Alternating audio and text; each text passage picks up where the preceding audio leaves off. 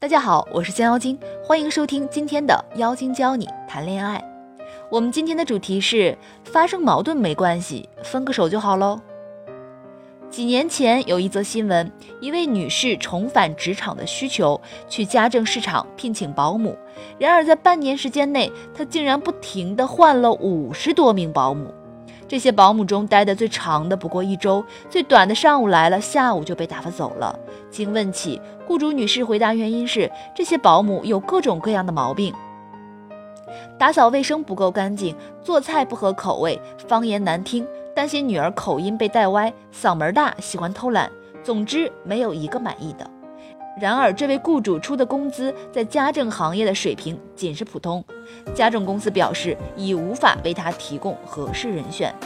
不知为何，这则新闻让我联想到了恋爱中的情侣。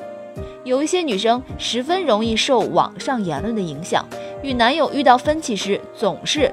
不分留着过大年呀！尤其是接受个性的思想启蒙的九零后、零零后，见证了父辈太多的不美好的婚姻家庭生活，最害怕成为一个将就的人，过犹不及就造成了频繁分手的坏习惯。似乎还以为只要不满意就换人，总能换到满足自己全部希望的那个对的人。你的一生中遇到的有效对象是有限的。韩国曾经拍过一个短片儿，让一名小姐姐与三十多名男生围坐在一起，小姐姐通过问十个问题来筛选自己的理想型，结果十个问题之后，竟然只剩下一个人。英国沃里克大学的经济学教师彼得巴克斯发表一篇论文：为什么我没有女朋友？用数学方法算出我们找到理想伴侣的几率只有二十八万五千分之一。那么我们的生活又能遇到多少个适龄的男性，并且恰好单身，符合你的基本要求，又愿意和你交往呢？假如在这有限的人选当中，又被自己的交往过程中因为产生一些矛盾就 pass 了，那就相当于浪费掉了一个有效对象。这种行为的本质是一种懒政。这个世界就没有完美契合的两个人。许多人其实知道这个道理。但遇到分歧的时候，出于逃避，还是一刀切的选择了以分手制之。看来只要分手了，这些问题就远离了自己。可没想到下一段恋情仍然出现了同样的问题。我有一个朋友，他的初恋在一次吵架时跟他动了手，他认为对方有家暴倾向，于是跟对方分手了。他一直以为只要换个男朋友，肯定就不会再发生类似的情况了。可奇怪的是，她的每一任男友都对她动过手，严重的甚至会拳打脚踢。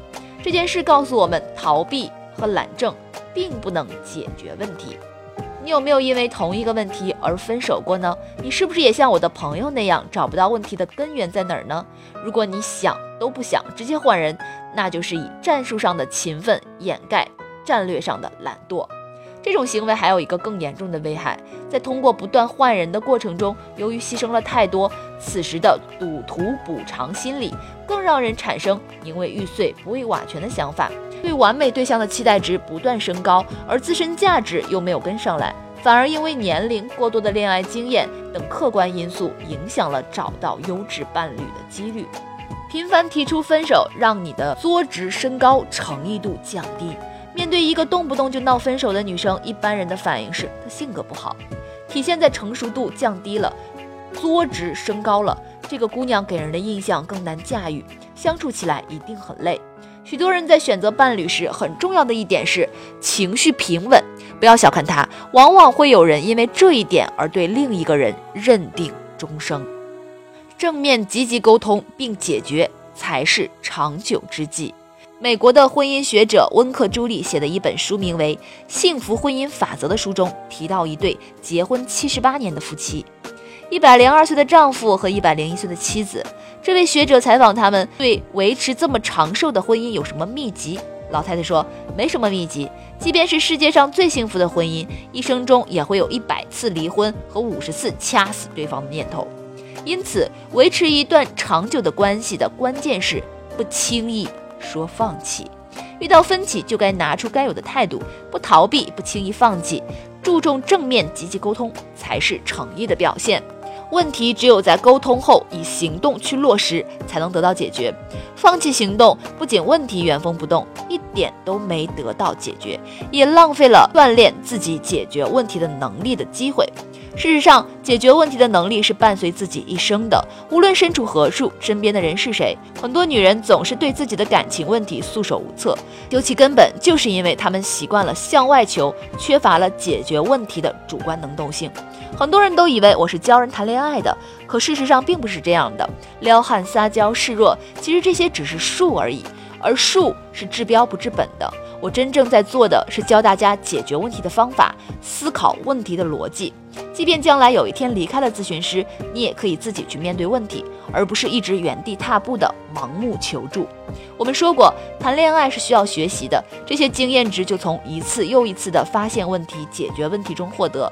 当你掌握了解决问题的思维和能力，你就拥有了一笔无形的财富。你也想获得这个能力吗？那就添加情感顾问来为你分析吧。他的微信号是将妖精全拼九九二。